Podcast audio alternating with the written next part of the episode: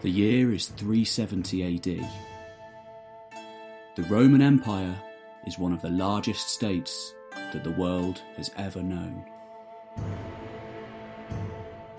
From the windswept shores of the Atlantic to the crystal waters of the Red Sea, some 70 million people live and die under the rule of just two individuals.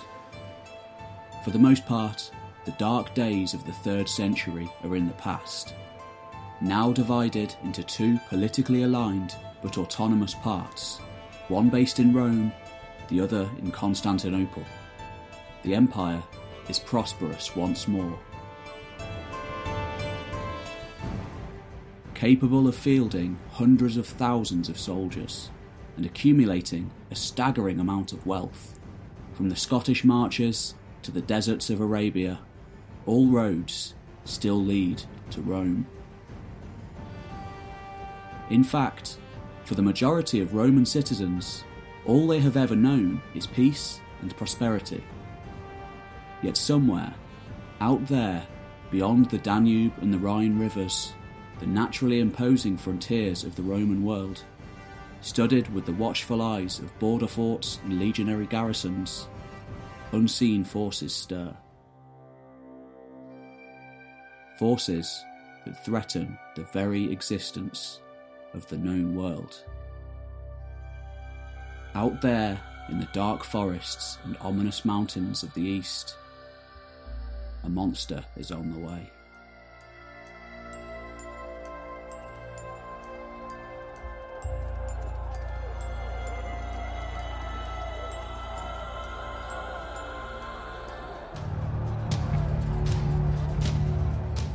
In 369 AD, the renowned Roman statesman and orator Themistius relates a historic meeting taking place on the Danube. On the one side stood the Emperor of the Eastern Roman Empire, bedecked with all the pomp and imperial regalia befitting his position, and accompanied by his elite retinue of soldiers. Valens was rowed out into the deep waters of the river, huge fortified castles and strongholds along the shore clearly visible behind him, brutal siege engines and the steel of the Roman war machine glistening proudly in the heat of the day. As far as the Roman people were concerned, the man the emperor was going to meet came from a different world entirely. Behind Valens lay civilization, towns, cities, prosperity, wealth, home. Out there across the Danube lay barbarism, fierce tribes of pagan warriors eking out a living on the scraps thrown to them by the Romans. So it had been for hundreds of years. So it had been for as long as anyone could remember. So it had always been. The man Valens was going to meet was the leader of one of those tribes. He was Athanaric, the Overking of the Tervungian Goths, the closest tribe of that nation of people which now dominated all of the lands from the Carpathian Mountains to the Black Sea. The Goths had been known to the Romans for close to two centuries by this time. Athanaric's ancestors had been launching occasional campaigns against them since the late 2nd century. So much so that by the year 320, the lower Danube was known as the Gothic Bank. Though, Valens had much to be confident about that day. In time, all had been defeated by the might of Rome. Fierce, long haired warriors from the north, Athanaric's men had been threatening the frontier since the mid 360s. Launching raids across the Danube and generally making a nuisance of themselves in Thrace. As far as Themistius was concerned, very much putting his own political spin on events for the people of the Empire. Valens was here to subjugate and to force a peace treaty out of this beleaguered and recently defeated foe.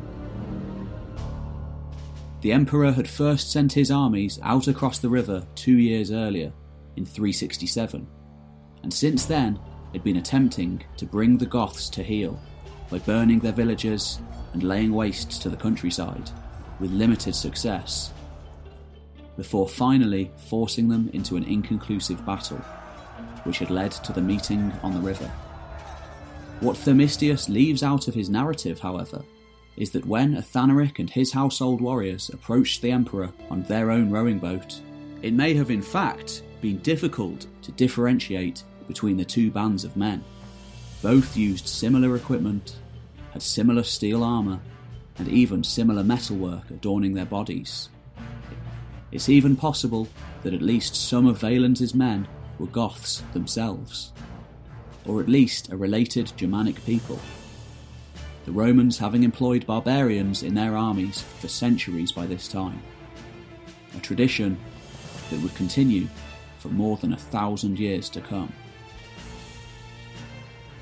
In fact, the fighting on the Danube in the 360s had begun not as a result of the Goths' propensity for violence, but as a result of a Roman civil war.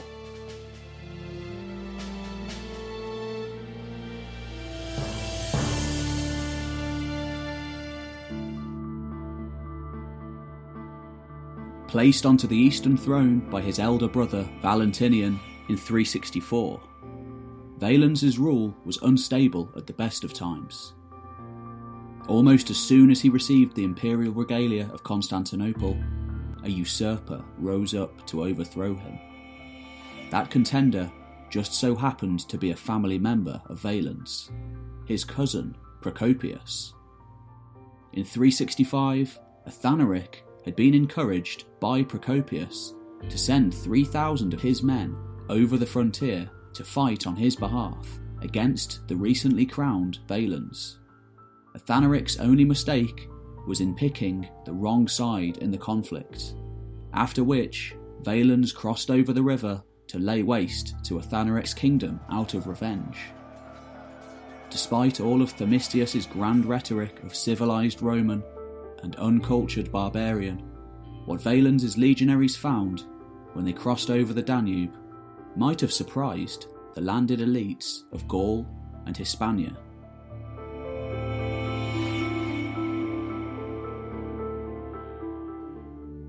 Living in such close proximity to the Romans for so long had inevitably rubbed off on those living beyond the frontier, especially the closest tribes, such as the Goths.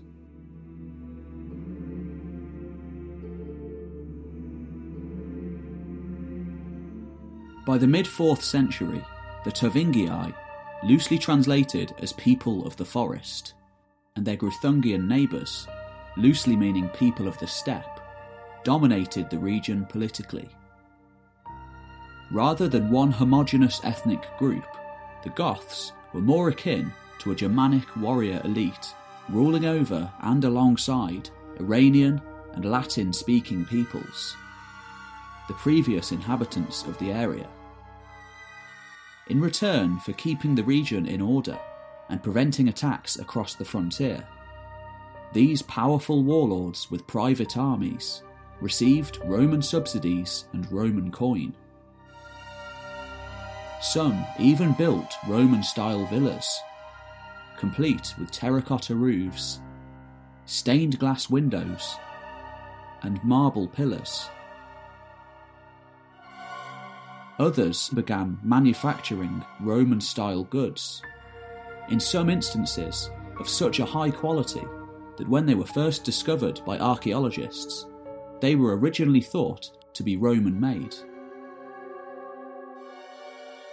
By the late 4th century, when the Goths raided into Roman territory, they weren't motivated by territorial expansion. They came as client kings, looking for a better deal.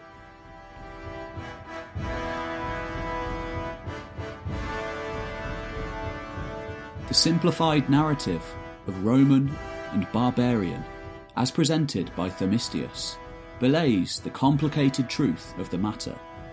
Rather than a total victory over the Goths as presented to the Roman people, the meeting in 369 was in fact more of a coming to terms for both sides.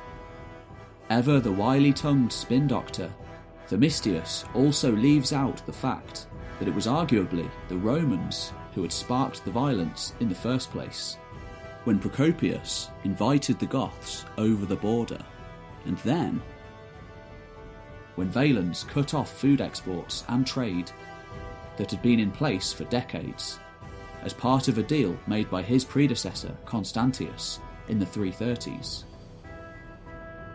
In short, the meeting on the Danube was simply the latest diplomatic overture between Roman and Goth in a lengthy relationship dating back nearly two centuries.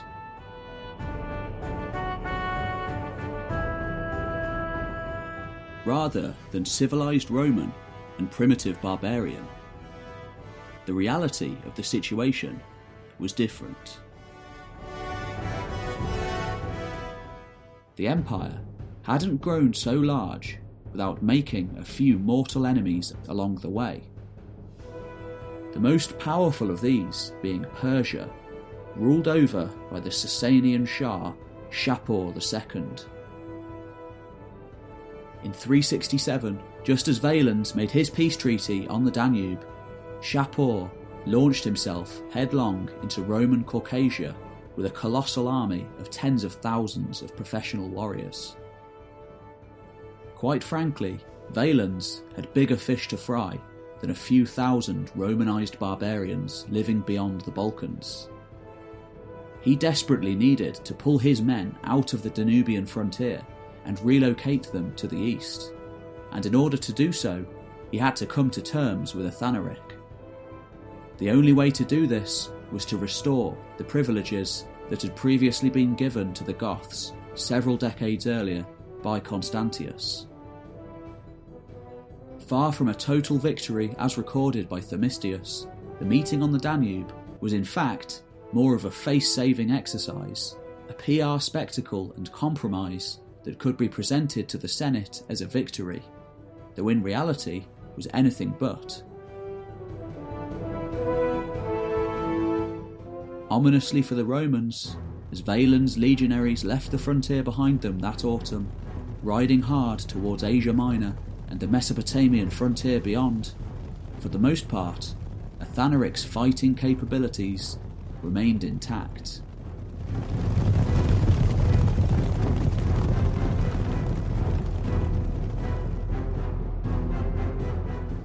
The world from which Athanaric and his warriors had sprung was, on the face of it, a very different world from that of Valens. By the 4th century AD, certain areas of the empire, particularly in the east, had already been home to literate, city dwelling societies for thousands upon thousands of years. Complex bureaucracies and infrastructures dating back millennia having grown up on the fertile shores of the Mediterranean. The world beyond the frontier, however, which the Romans had kept at bay since the days of Julius Caesar through centuries of brutal warfare against the Germanic tribes, was still almost entirely pre literate, had no large cities to speak of, and as far as the average Roman citizen was concerned, was populated by primitive brutes, incapable of appreciating the civilized facets of society due to their animalistic nature. By the 4th century, however, the truth was anything but. Perhaps imperceptible at first glance to the average Roman, unseen technological innovations and societal changes had transformed the world beyond the frontier. During the 2nd, 3rd, and particularly the 4th centuries AD, many historians and archaeologists agree that a mass population explosion seems to have taken place amongst the Germanic tribes of Europe, and recent archaeological evidence may help us shed some light on the origins of this boom. It's thought that a revolution in agricultural techniques may have in part led to this boom in population. It only took a few generations and a handful of hard winters, but before long, this new rise in population led to a deficit in food, which in turn kick started a series of migrations and displacements that would eventually lead the Goths to the very gates of Rome itself.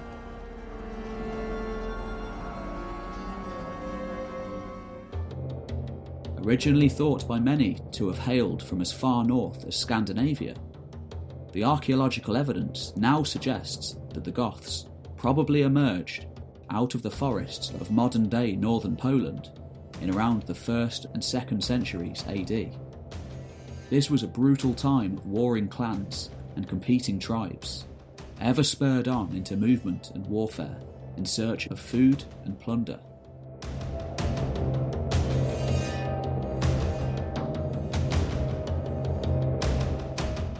Though the exact details of the Exodus remain shrouded in the past, the Goths seem to have begun moving southwards from around 100 AD. Their journey wouldn't be an easy one.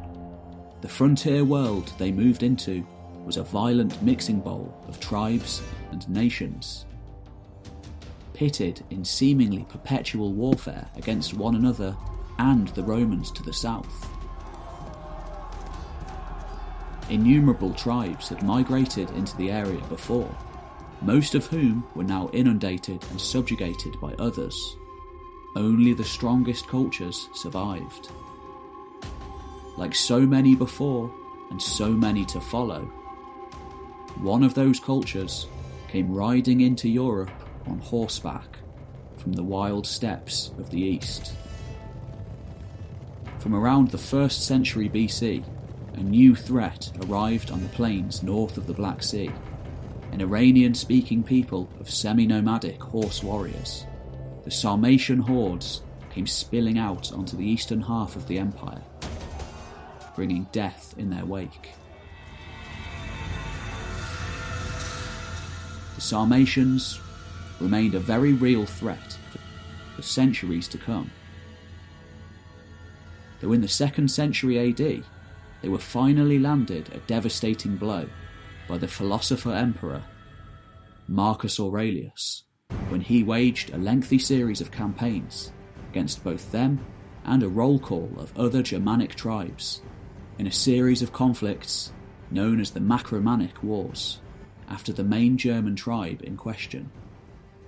The entire Danube frontier was set on fire by these conflicts, though after the dust had finally settled a mass reconfiguration of the tribes had taken place.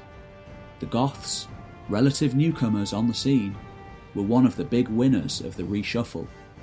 The Sarmatians, along with the Dacian speaking Carpi people of the Carpathian Mountains, were some of those who lost out. Devastated by the war and now finding themselves increasingly subjugated by the fur clad men of the north. By the early 200s, the Goths had arrived on the shores of the Black Sea, a far more temperate climate with more fertile lands and opportunities than their original homeland. Their journey had been a long and a hard one, fraught with wars and battles along the way. Now long lost to the realm of legend.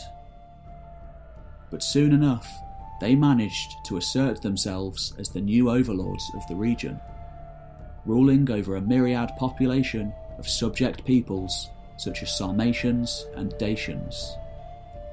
Of course, it didn't take long for them to come head to head with Rome. All things considered, the 3rd century was one of the most catastrophic of any faced by the Roman Empire during its nearly 500 year long history.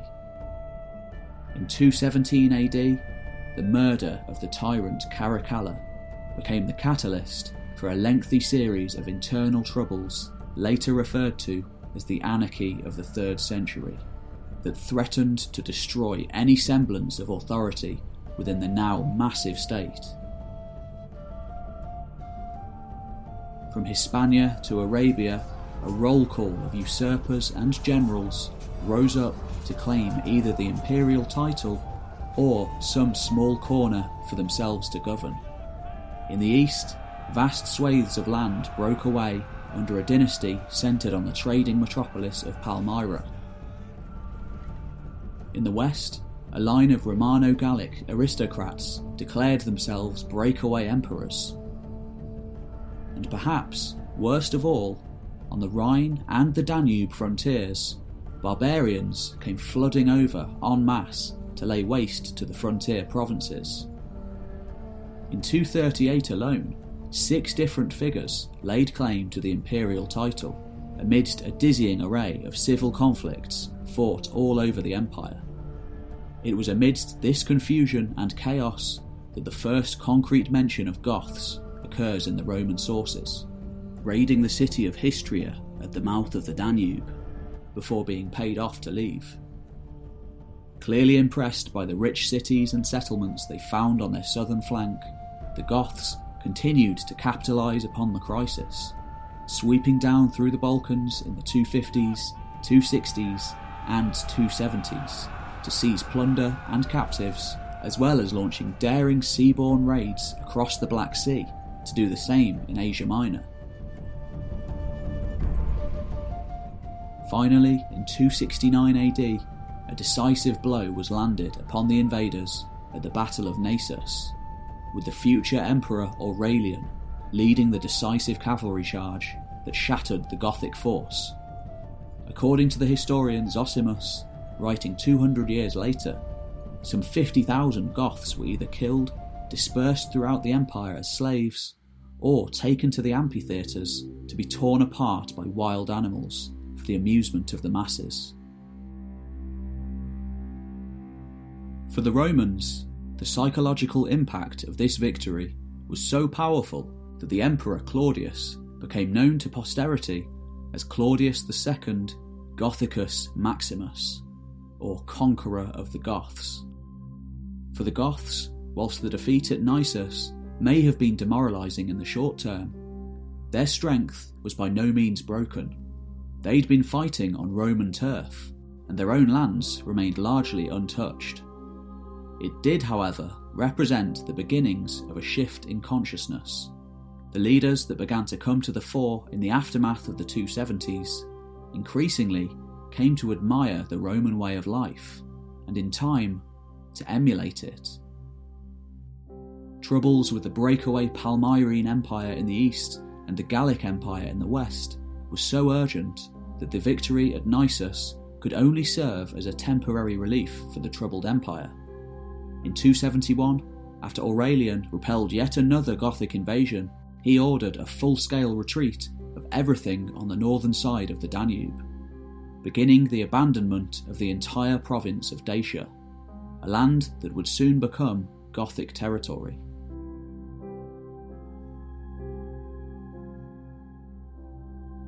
Between 285 and 320, a slew of new emperors, most notably Diocletian, began settling vast numbers of Dacian speaking Carpi people over the frontier to within the empire. The borders were now in place for good and for the most part, the will of the Goths to fight had been subdued. They wouldn't trouble the Romans again for 50 years, and when they did, they were a different power altogether.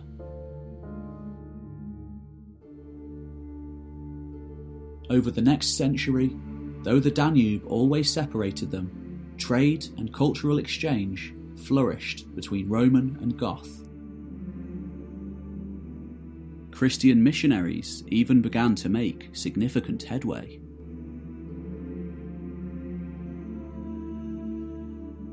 Before long, many within the Gothic warrior aristocracy came to appreciate the Roman way of life.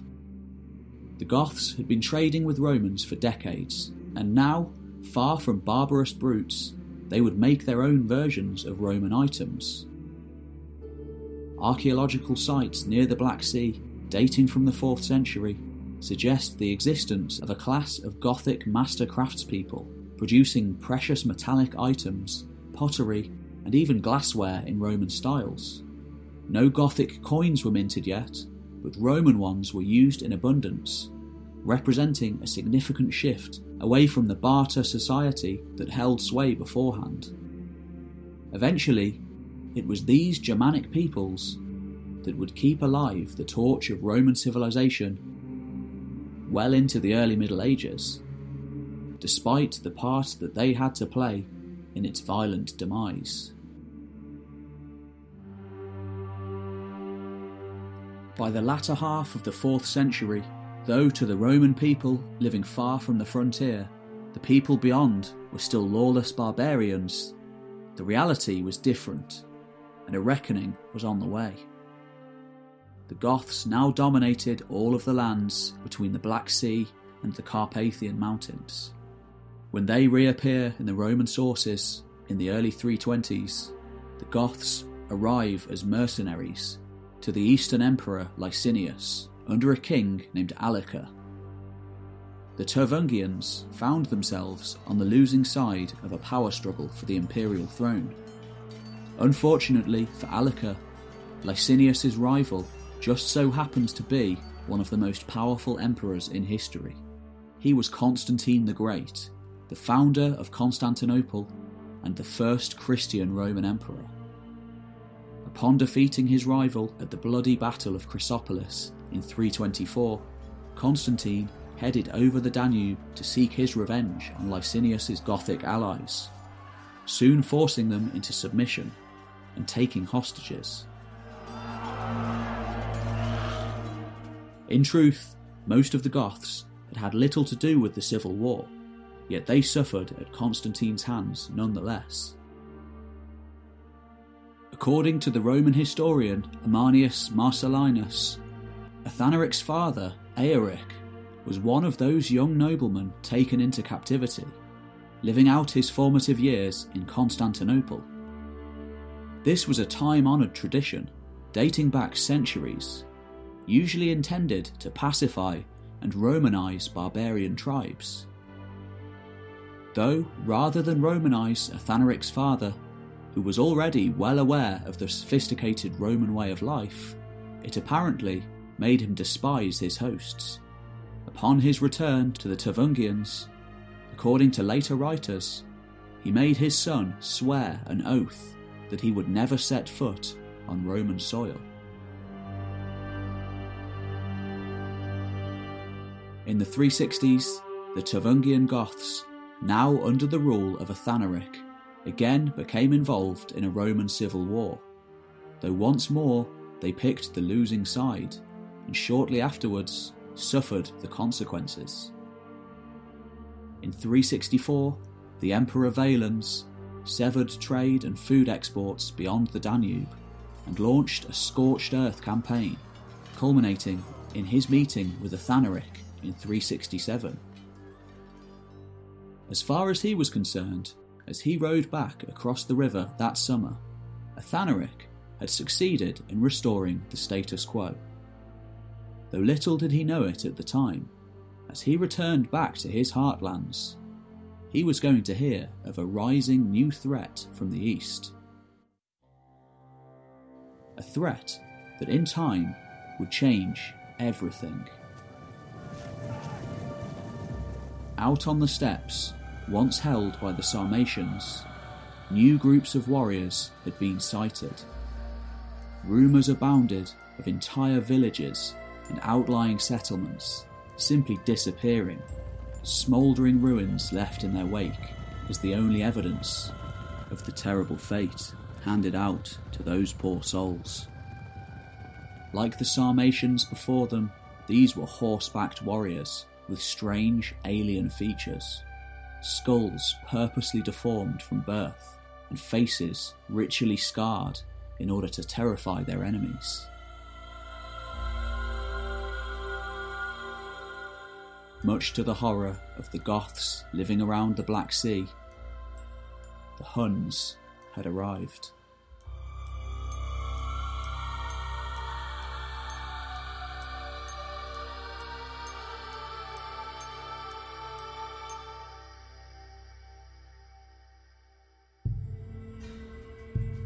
In the east, meanwhile, by 371, Valens had made significant gains against his Persian enemies, going some way towards solidifying the borders and ensuring the rich Roman cities of the east remained defended.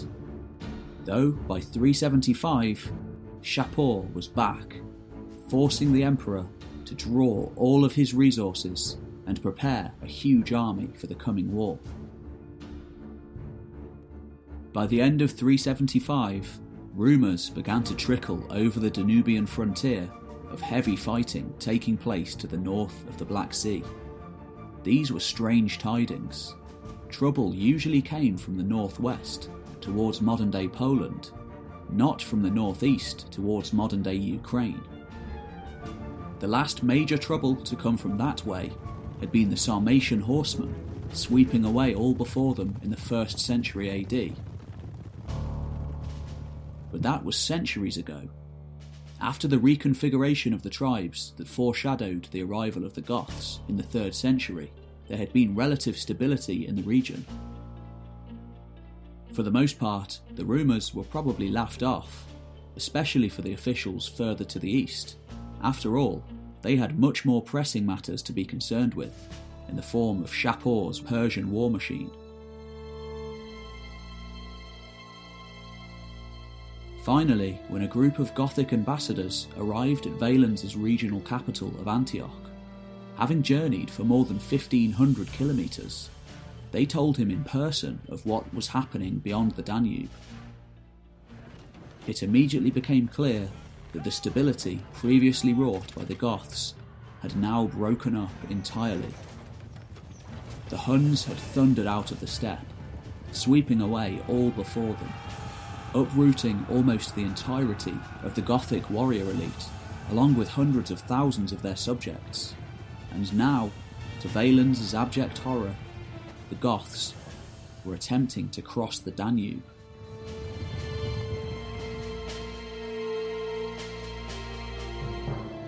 Faced with Shapur's impending onslaught, Valens simply couldn't get to the Danube in time to oversee the situation. Forced to make a difficult decision, and fearing the chaos that might follow should he refuse the request of the Goths, he gave orders that provided they convert to Christianity, surrender their weapons upon arrival, and agree to military service, the Tervingians would be allowed over. Though in retrospect, this decision may seem reckless, in reality, settling refugees within the borders of the empire was far from unusual. In fact, a constant stream of peoples had been absorbed and settled into the empire since its very earliest days. The Dacian Carpi people being a recent example on the Danube, and over in the Western Empire, the Franks being established as a buffer state to the other Germanic peoples another. These newcomers often provided excellent manpower for the military, the Franks in particular serving as mostly loyal auxiliaries for a century to come. And ultimately, taking up the torch of Roman civilization after the final collapse of imperial administration in Gaul. Similarly, if the situation were to go bad, it would be relatively simple to wipe these groups out of existence. The Limigantes, for example, a tribe of Sarmatians allowed to cross over into the empire in the mid 4th century, had been annihilated by Valens's predecessor, Constantius. And later, in 409, when the Scyrri tribe had been similarly allowed to enter, they were either enslaved or massacred. For Valens, this new situation likely seemed little different to those that had come before, and besides, he had the Persians to face. Delegating to his subordinate in the Balkans, Lupicinus, and perhaps wishing to use the Goths as manpower for his war in the east, Valens allowed the entire Tervingian nation to cross over the border. In 376, surrendering their weapons as they came. Somewhere between 100 and 200,000 Tervingian Goths crossed over into Roman territory east of the Carpathians to be settled in temporary camps. In return for food and shelter, they would provide military service, and those that hadn't already done so would convert to the Arian Christianity favoured by Valens. To the Roman people, as usual, orators and rhetoricians such as Themistius would present the arrival of the Goths as a surrender to the might of the empire. In truth, however, for reasons that aren't entirely clear, the Tervingi were settled in large enough groups so that they retained their political and cultural unity, potentially in a place of their own choosing Thrace. For historian Peter Heather, this suggests that they probably arrived on much better terms than usual. The difference in 376 potentially being the existence of other, more powerful enemies that the Romans would have to contend with first in the form of the Sassanids, and then the Huns. As the long lines of Goths passed over the Roman border defences that year, neither side fully trusted the other, but for now, they were forced into an uneasy alliance.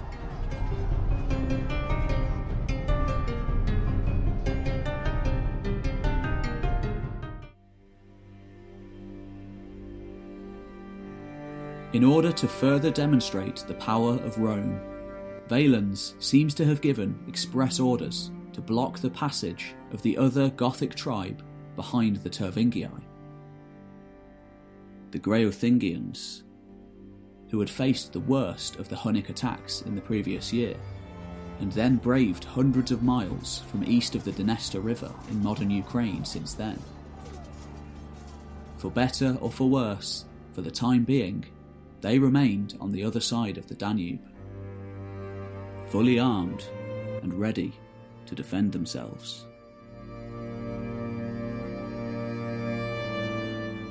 When the Tervingi finally arrived in Thrace to set up their new way of life, the former High King, Athanaric, was nowhere to be seen.